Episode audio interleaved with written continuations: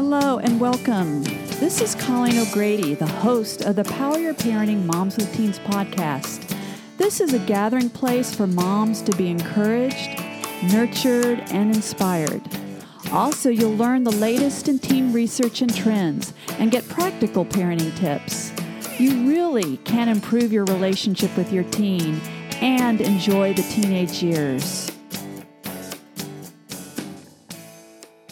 Welcome back, everyone, to the 182nd episode of Power Your Parenting Moms with Teens podcast. I'm Colleen O'Grady, the host of the show. Hey, moms, I'm finally accepting that fall is really here. And I have a very happy announcement to make. Many of y'all know that I published my second best selling book and sequel to Dial Down the Drama, Dial Up the Dream.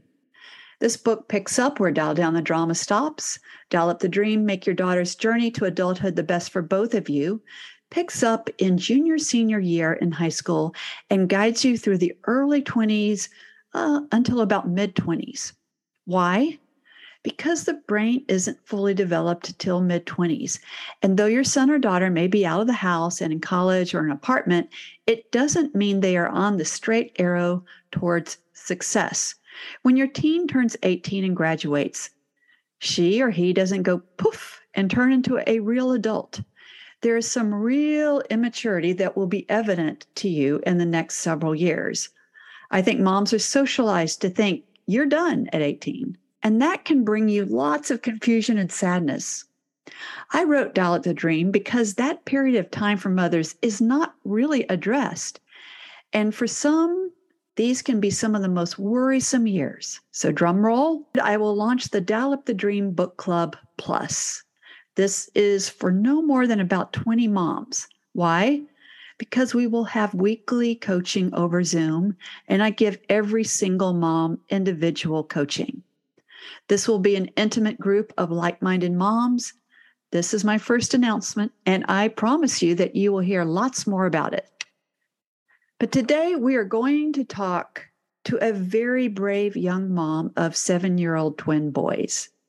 And this young mom has over 110,000 followers on TikTok. Jackie Polk was the perfect high school student, had straight A's, played sports, was a cheerleader, but then her life crashed when addiction took over her life. Jackie Polk is an addiction awareness and recovery influencer who is five years sober from drugs and alcohol. During her addiction, Jackie experienced overdose, domestic violence, homelessness, lost the custody of her sons, and more. Today, she has turned her life around, regained custody of her kids, and uses her platform to inspire others and encourage open conversations about addiction, and recovery. She shares her impactful story with over 110,000 followers across TikTok, Instagram, and other social media platforms. She currently lives in Oklahoma with her husband and twin boys. So, welcome, Jackie. Thanks for having me. Yeah, absolutely. So, Jackie, the first question that I ask all my guests is if you're a mom, and if so, what are the ages of your kids? I am a mom. I have identical twin boys that are seven years old. Wow. Yeah. You're busy. yes. Always. All right. So you have a really important story to share with our moms today. So tell us about your addiction and recovery story. Okay. So I actually have struggled with active addiction for about 15 years. Um, my addiction really started to show face when I was in high school although my first drink of alcohol, which is what my addiction started with, was actually when I was 12 years old from my mom's liquor cabinet. In high school is whenever my addiction really started to shine, although I didn't know that's what it was at the time. It really was just like partying. Um, my friends were all partying. I had, I was a straight A student. I did sports every year, all year round. I was very active in all of my high school, like extracurricular activities, but I liked to party and that's what all my friends and our friends in high school were doing so that's what i was doing But it always turned into I wanted to be partying more. I wanted to keep going. I wanted to drink more. I wanted to be just always, I was always on the search for something more. And that was kind of like the indication of that there might be a problem, although I didn't realize that until down the road. When I was 19, my father passed away suddenly and kind of tragically. And that was a lot of emotional pressure that I was not equipped i feel like to deal with. It was a lot to a lot to face and i wasn't ready for that. And so it was easier for me to kind of escape under a mask of partying or alcohol or um, just kind of getting away from that feeling because it was very uncomfortable and extremely emotional. My doctor actually prescribed me ambien to help me sleep right after my dad died because i was really struggling and I remember the first night that I took it, and I didn't know I was supposed to go like right to sleep after I took it. And so, like, the effects kind of hit me and it made me feel like kind of woozy. And I remember in that moment that I felt I didn't feel the emotional pain that I was feeling previously. And I think that was a really pivotal moment for me because it it showed me that there was something that could kind of take that pain away. And so after that, I kind of got into pills. Alcohol wasn't quite doing it enough for me. So then it, it turned into pills. And then once I found opiates, it was game over for me. Those really numbed out how I was feeling. Further down my pill journey, it gets harder and harder to find. I was living in St. Louis at the time. That's where I grew up in the suburbs of St. Louis and heroin was very readily available and that was kind of like when it was started to blow up. And so i actually ended up getting hooked on heroin and i was an iv heroin user for about a year and a half which ripped me of everything that i knew. I mean i quit my job i dropped out of college i lost ties with all my friends and family. Um, i really was homeless. I was living out of my car for a little bit. I had legal trouble. All the things that you think of when you think of getting into drugs like that was my life. I actually had to go to a medical detox in order to safely get detoxed from the drugs. I went to in and out of a bunch of rehabs, but I was never fully prepared to actually get clean, stay clean. So um, I didn't really apply any of the things that I learned from the treatment centers. So in my thinking, my best thinking was if I get away from where I'm living and I move somewhere else, then my addiction's going to go away. And that is not the case. Um, I ended up moving to Oklahoma, which is where I live now. I moved here with my mom to come live with my granddad when he was older. And I thought I would be healed and it would just be totally different down here. And that was not the case. I actually just switched one drug for another. I got away from the heroin and I actually got hooked on methamphetamines down here. I was still taking pills. I was still drinking a lot of alcohol. I was doing a lot of different things together, which is very scary and very not smart. And I'm grateful to even be alive at this point. But I kind of went through this stage for honestly about four years. I was really just surviving. I wasn't really living. I wasn't, I, I was working and I was making money and living to support my habit, but I wasn't, I was just surviving. And it was, it was miserable, really. So that, that went on for about four years. 2014, I found out I was pregnant.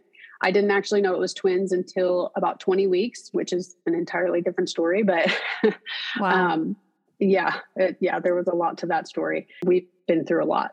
The three of us have been through a lot. But I was clean for my pregnancy, I was clean for the delivery, and I was clean for about six months after they were born. They came prematurely, so they were in the hospital for a while right after they were born, too. But I still struggled with addiction issues for about two years um, after they were born. And that is actually what led them to being removed from my care. I was living with their biological father at the time, which he was also addicted to drugs, and it was a very, very toxic, unhealthy situation. So they were removed for drug use and domestic violence. And my addiction had led me to a lot of very dark and scary and ugly and just miserable places. But this was absolutely my rock bottom. It's kind of hard to even like put into words like the defeat I felt at this point my kids were my world they are my world and my purpose. And you know i was a good mom then and i'm a great mom now. I just was in a place that i really needed some help is is where i was. So i took the uh, while they were in foster care i took the court's plan. They give you a plan when you have an open dhs case is what it was but i took the plan and i ran with it. It took me a while to get out of the uh, i was living with him at the time and it took me a while to get out of that place that's another story in itself. Um, but I got out of that place. I did my classes. I did all my recovery classes, my parenting classes, my domestic violence classes. The counseling that was set up through the court system was actually played such a major role in me getting better and dealing with the trauma. And my counselor played a huge role and will forever hold a place in my heart for helping me through that. So I worked the pro the program that they gave me and saved my life. actually, for 21 months after my case was opened, it was closed. I had gotten clean. I stayed clean. I um, got a job. I got a house. I was becoming the healthy parent that the courts needed to see, that I needed to be, and that my kids needed me to be. And and I did that. So my case was closed after 21 months, and that was four years ago. So I am now five years clean and sober where I'm at now. I live amazing, beautiful life. I the kids are home, happy, healthy. They're amazing. They're awesome. They feel nothing but love for me. My husband is an amazing man. We have a healthy relationship, which is still kind of wild to me that I found a healthy, good relationship after all of that. But I run two successful businesses and I share my story. And yeah, that's that's pretty much why I share my story to, to give people the the knowledge that you know you can come back from wherever you are no matter how low it is. Yeah we'll get to that in just a second but let me go back to a couple questions. So sure. so how do you protect your sobriety now? So it's a little different whenever i was first getting clean first where i'm at now. In the beginning i and they say this in recovery a lot is people places and things. So i dropped all the people that weren't trying to get better or on the same path as me or you know serving a public position in my life in order to get my kids back. So i changed all the people.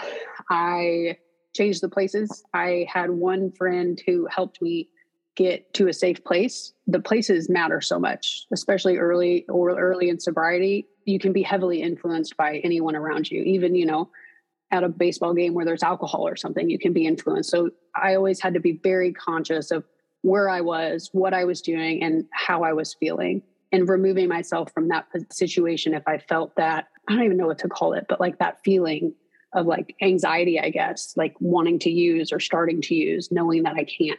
That was really important in the beginning. And then now I just talk about it. I the more I talk about it, the more that I put it out there. Number one, the more other people know to like offer me anything, and not that that would be an issue, but but also it just helps me remember where I came from to help me remember where I don't want to go back to. Yeah, that's great. So, what is the attraction of like something like heroin or opiates and or other pills? Was it for you the numbing of the painful feelings, and then did it turn more into like a physical craving or what would you say?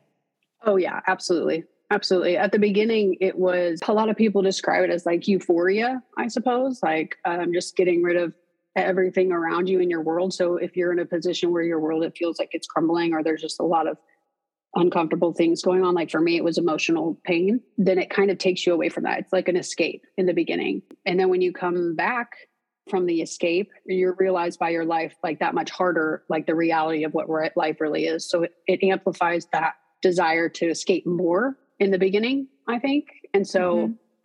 it starts that way and then at some point it switches over to a physical necessity. And still the desire is there for your for like to get out of your reality but at some point your reality turns into i'm going to get sick if i don't have these drugs. So it becomes less about the emotionalness of it and it turns into, you know, my body needs this in order to not have these horrible withdrawals, which are absolutely unbearable. They mm-hmm. are the mm-hmm. worst. And I wouldn't wish that even on my worst enemy.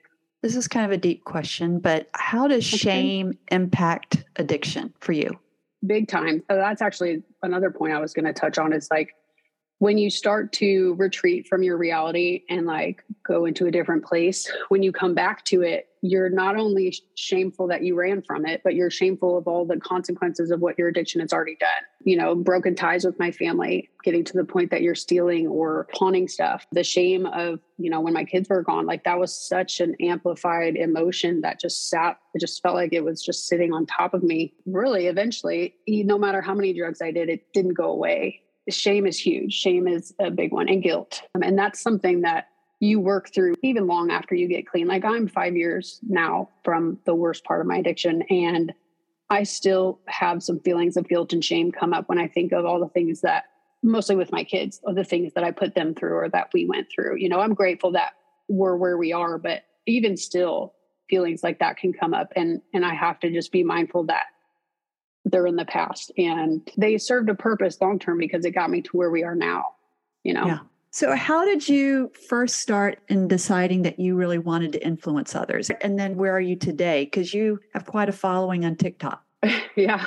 Well, I actually, when I started sharing, it didn't have anything to do with influence. I had no intentions of influencing anybody really i'm an emotional person and i i draw a lot of a lot of reflection from my emotions and everything that I had gone through was very emotional. I found Facebook is where I started sharing with just my friends, just sharing a little bit bits and pieces of my story. Um, and I found it therapeutic for me to share at first. And then I only shared a little bit at first. And then I was getting so many messages from people saying, you know, thank you for talking about this. Thank you for sharing. I, I was getting messages from people that were like, I'm dealing with addiction, but I could never tell anybody. You saying it out loud makes it feel like not such a, a horrible thing or that I'm not a horrible person. It gives me hope to that I can change too and get better. I got messages like that. And then the other messages I got were from family members of addicts who were like, Thank you for talking about this. Like, my loved one goes through addiction and I don't understand. I don't understand why they know that they're ripping their lives apart and they're still doing the things that are destroying their lives. I just don't understand. And when I started to get those messages, I was like, there, I realized there's a need for this. Like, there's a need for someone to bridge the gap between addict and loved one, or give obviously addicts hope for a better life. But also bridge the gap between people who don't understand addiction because if you've never been through it or you're not educated on it, it just looks like craziness from the outside. I mean, that's what it is, but there's just a lot that goes on behind it that people, if they were a little bit more educated on it, could have a little bit more compassion and then it wouldn't be such a moral issue of addiction and it could be they're just somebody that needs some help. So I just kept getting inspired by it. People told me I was inspiring, and I still don't even see myself that way, but I can't ignore the messages that continue to come in. And so I would share more and I would share more and I would share more.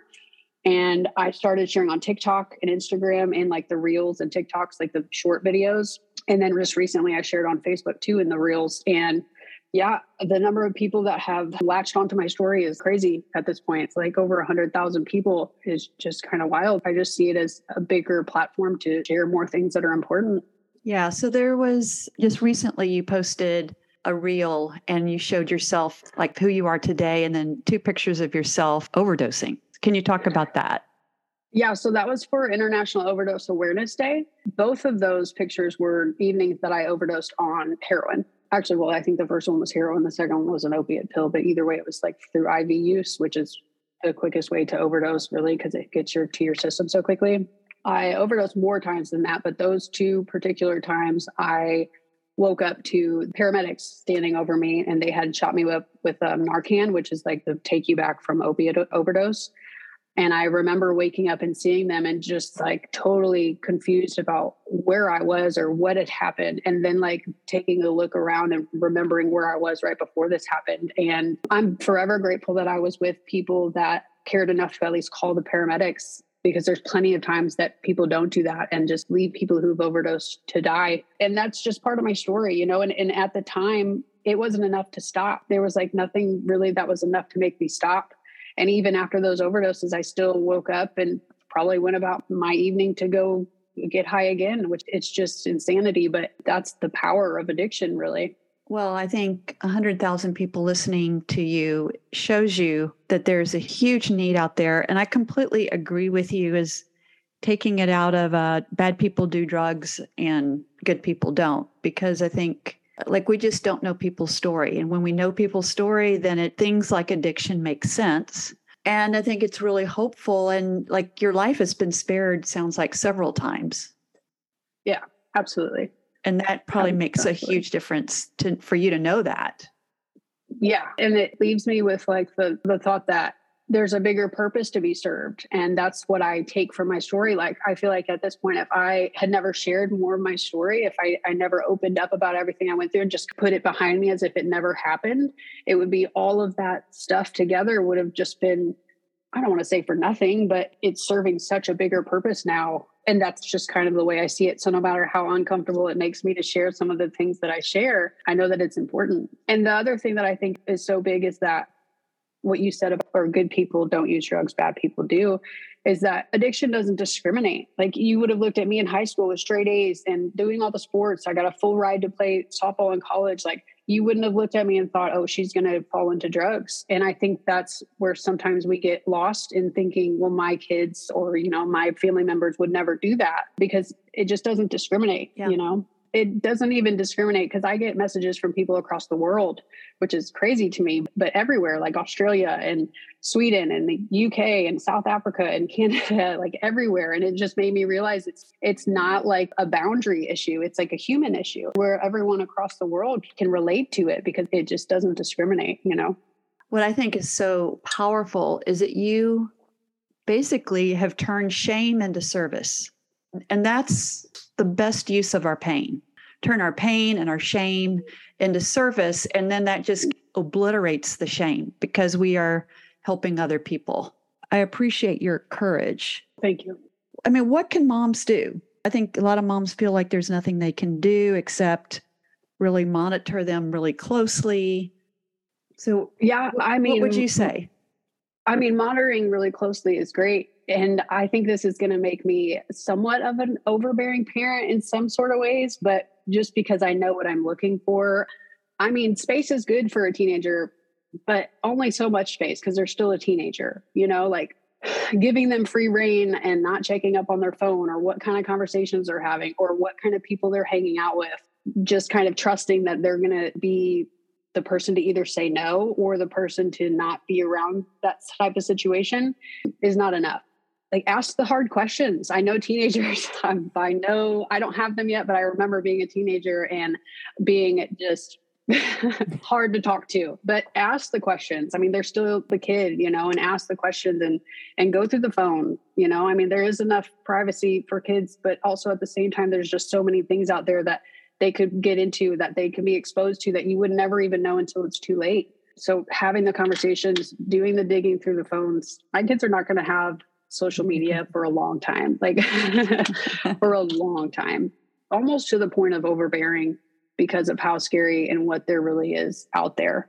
And that's my biggest thing about nowadays is it's totally different even than when I was growing up with social media and the amount of connection and the amount of talking and connection that you can have with anybody at any time. I think it's a great tool. Of course, it's helping me do what I'm doing, but for kids that are young, it can be too much for them to handle on their own and navigate through. And the more connection and communication with more people, it's also that much more exposure to whatever those people are into. And, and you just don't always know what their friends are into, no matter where they come from. How prevalent is it that some parent has had surgery and they had hydrocodone to recover from surgery and kids find it? So it's actually a lot more common than you would think. I mean, I don't have like the statistics on it, but I will tell you from my standpoint, even before I was heavily, heavily into drugs, I mean, I would check everybody's medicine cabinet. Once I was in my into my drug stage, like I would check all medicine cabinets. That's where people keep them. You don't think about it. If you don't think about, if you're not educated on what these drugs can do, if you're not educated on the lengths that people will go to get them, if you're not educated on the fact that one pill can spike an addiction that starts the downward spiral of, of a life, you disregard the importance of what that really means with meds just sitting in a cabinet somewhere. So I started sharing about this specific pouch that actually deactivates drugs in April on my platform and started talking about it to my community. And I had multiple moms message me and say, I never even thought about the medications that are in my medicine cabinet from my pregnancy for my c-section that was three or four years ago one friend of mine she said i had four bottles of leftover pain pills that were just sitting in there because they were unused and left over and i never even thought about it i think it's awareness of the fact that kids get curious I think it's awareness that kids are exposed to social media and the internet that talks all about whatever they want to find. If they think, hey, maybe my parents have something to try, in the medicine cabinet and maybe they go all they have to do is google what that word says on the side of the bottle see what it does if people are like oh these are so great these are so great i mean there's influence right there for them to be like well let's try one and see what happens because teens are curious Well, yeah. I mean, I think about myself. I was only 12 when I was like, I'm going to try my mom's liquor when she was gone. You know what I mean? Like, I'm just going to do it because I see other people doing it, you know, and we're exposed to a society where there's a lot of drug, alcohol, pill popping exposure on even you know tv shows and all that. And so teenagers these days just have so much more exposure to this sort of thing that would even let them think well hey maybe i'll just try it one time have a good time. Or you know people say they like these so i'm going to go do this or this is cool i'm going to go do this. Right. Well and even alcohol like so the parents who have the big liquor cabinets i mean i've been doing this 28 years. This has not changed. Where parents are surprised that their middle school kid sometimes younger, goes in mm-hmm. there and takes something and drinks and gets drunk from their cabinet. So having a lock on that cabinet would be a smart thing to do. Absolutely. That's a very simple thing to do that I think a lot of parents just think they wouldn't do that. Or I don't know. It's like we, we missed that step of protecting our kids from the opportunity to do it. And I see in my practice is especially some of those middle school years when they're a little bit younger. I think parents aren't thinking that their kids would do that yet. Like maybe they think maybe they'll start that at sophomore in high school. Right. But you can't start too early. So going back to those pouches, so mm-hmm. how does it work and how could a parent get those pouches? So the pouches are amazing. I am a huge advocate for these pouches because they're so simple.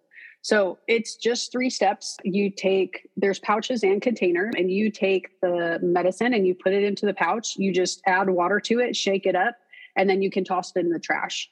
So each pouch has activated carbon in it, which is going to deactivate any of your narcotic medications within seconds. You can put up to 90 pills in it. You can oh, put, oh, wow. Yeah, you can put 12 ounces of liquid or up to 12 patches, which is important for like fentanyl is a really big, big deal right now. And I know, I believe those come in patches. They're also safe for the environment. They're totally plant based and green. So it's safe to like toss into the trash can. Like I'm a big advocate for the planet and loving the earth. And the fact that they're green and safe to go put in the trash can, it's awesome because a lot of people might think I'm going to just flush these medications down the toilet and they're gone. But that actually is harmful for the environment and the groundwater. And then also any of, you know, wherever the water goes, if there's animals or whatever, it will it's still just in the water. So the pouches take that away. I love the pouches. I love that they have them. I know that me and my active addiction would have been so angry about something like this because it would take away the leftover medications that were easy to get or easy to fall into the wrong hands with people being more aware and being like, I'm going to take those out of reach. I know it would have made me angry in my active addiction, but that's good. It starves the addiction. yes. No, that's awesome. So you can actually get the pouches off of Amazon. It's from a company called Deterra. It's D E T E R R A. They're on Amazon, but you can also go to deterrasystem.com to learn a little bit more about them and even request pouches. Okay, that's great. For the moms listening, what are some signs that they should be looking for?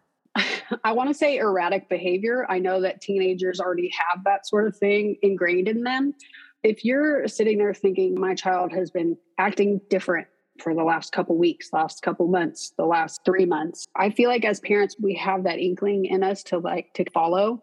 And i say follow that. Like if they're acting different than they normally do ask more questions start digging start finding out start invading their privacy if you have to to figure it out because they're not going to openly tell you yes I've been trying drugs or trying this, or I've been drinking, or I've been sneaking out to do this or that. The different behavior would be the first thing I would recommend to look for. Different behavior, switching up friends. That was something that I did in high school a lot because, you know, some of my friends that were not into drinking and partying, I kind of drifted away from them and started hanging out with different people that sort of sudden change or difference in lifestyle, I guess, a lack of interest in things that they were normally into. Myself, I know I, my senior year after I had been partying for three years, I guess, I ended up dropping out of cheerleading in my winter season. And then I ended up dropping out of track on my senior year. Those are two very big indicators that something's happening. And, you know, and I can't like fault my parents at this point, but looking back, it's kind of like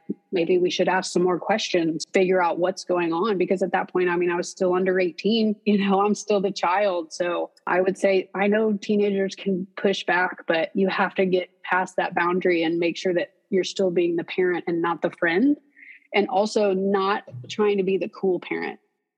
I know growing up or in high school, there was a couple parents who were the cool parents meaning we could go over there and have parties and drink as long as everybody stayed the night or whatever. And, you know, in high school, I was like, wow, they're so cool. That's so awesome. Now looking back, I'm like, that's not cool.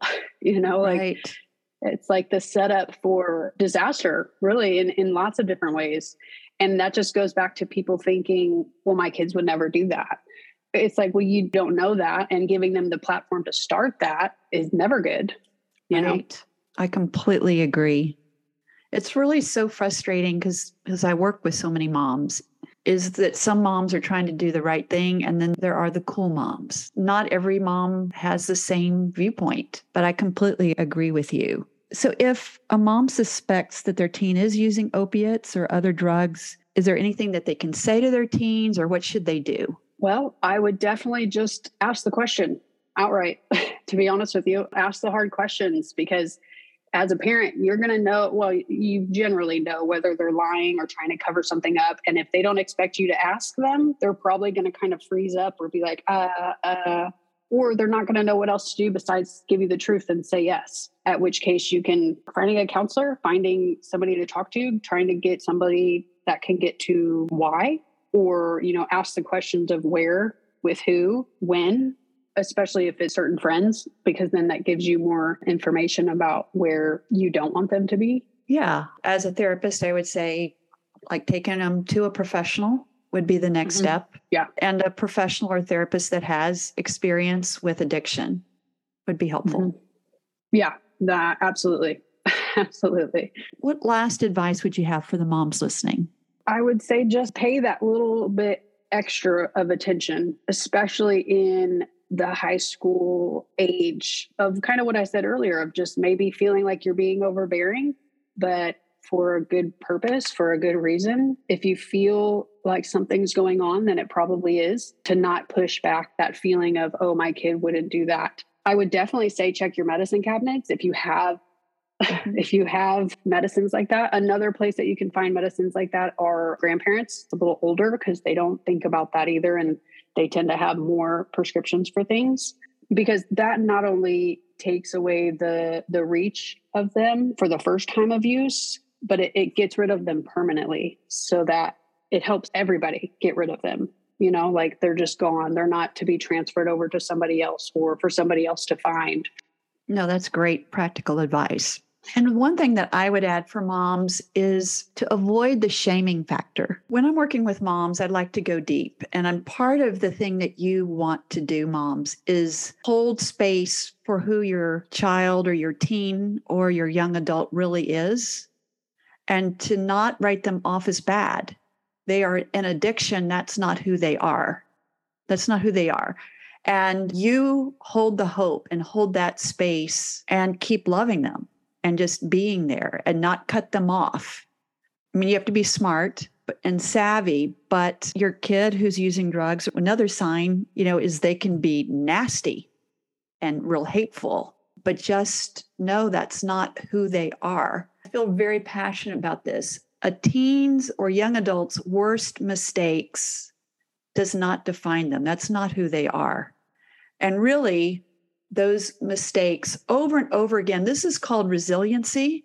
And you can take the worst that's been thrown at you and make a huge difference in the world. And so, Jackie, I'm just so happy to have this conversation with you and what you're doing in the world. And I hope, you know, your numbers double, triple, 10 times it because it takes a lot of courage to move out of shame and tell your story and turn it into service. And you have. Well, thank you. I'm uh, thank you. Thanks for having me on here. I'm I'm just excited to be able to shed a little light on something that is so complex and so emotionally intertwined and something that needs to be talked about more so that more people can understand. All right, thank you.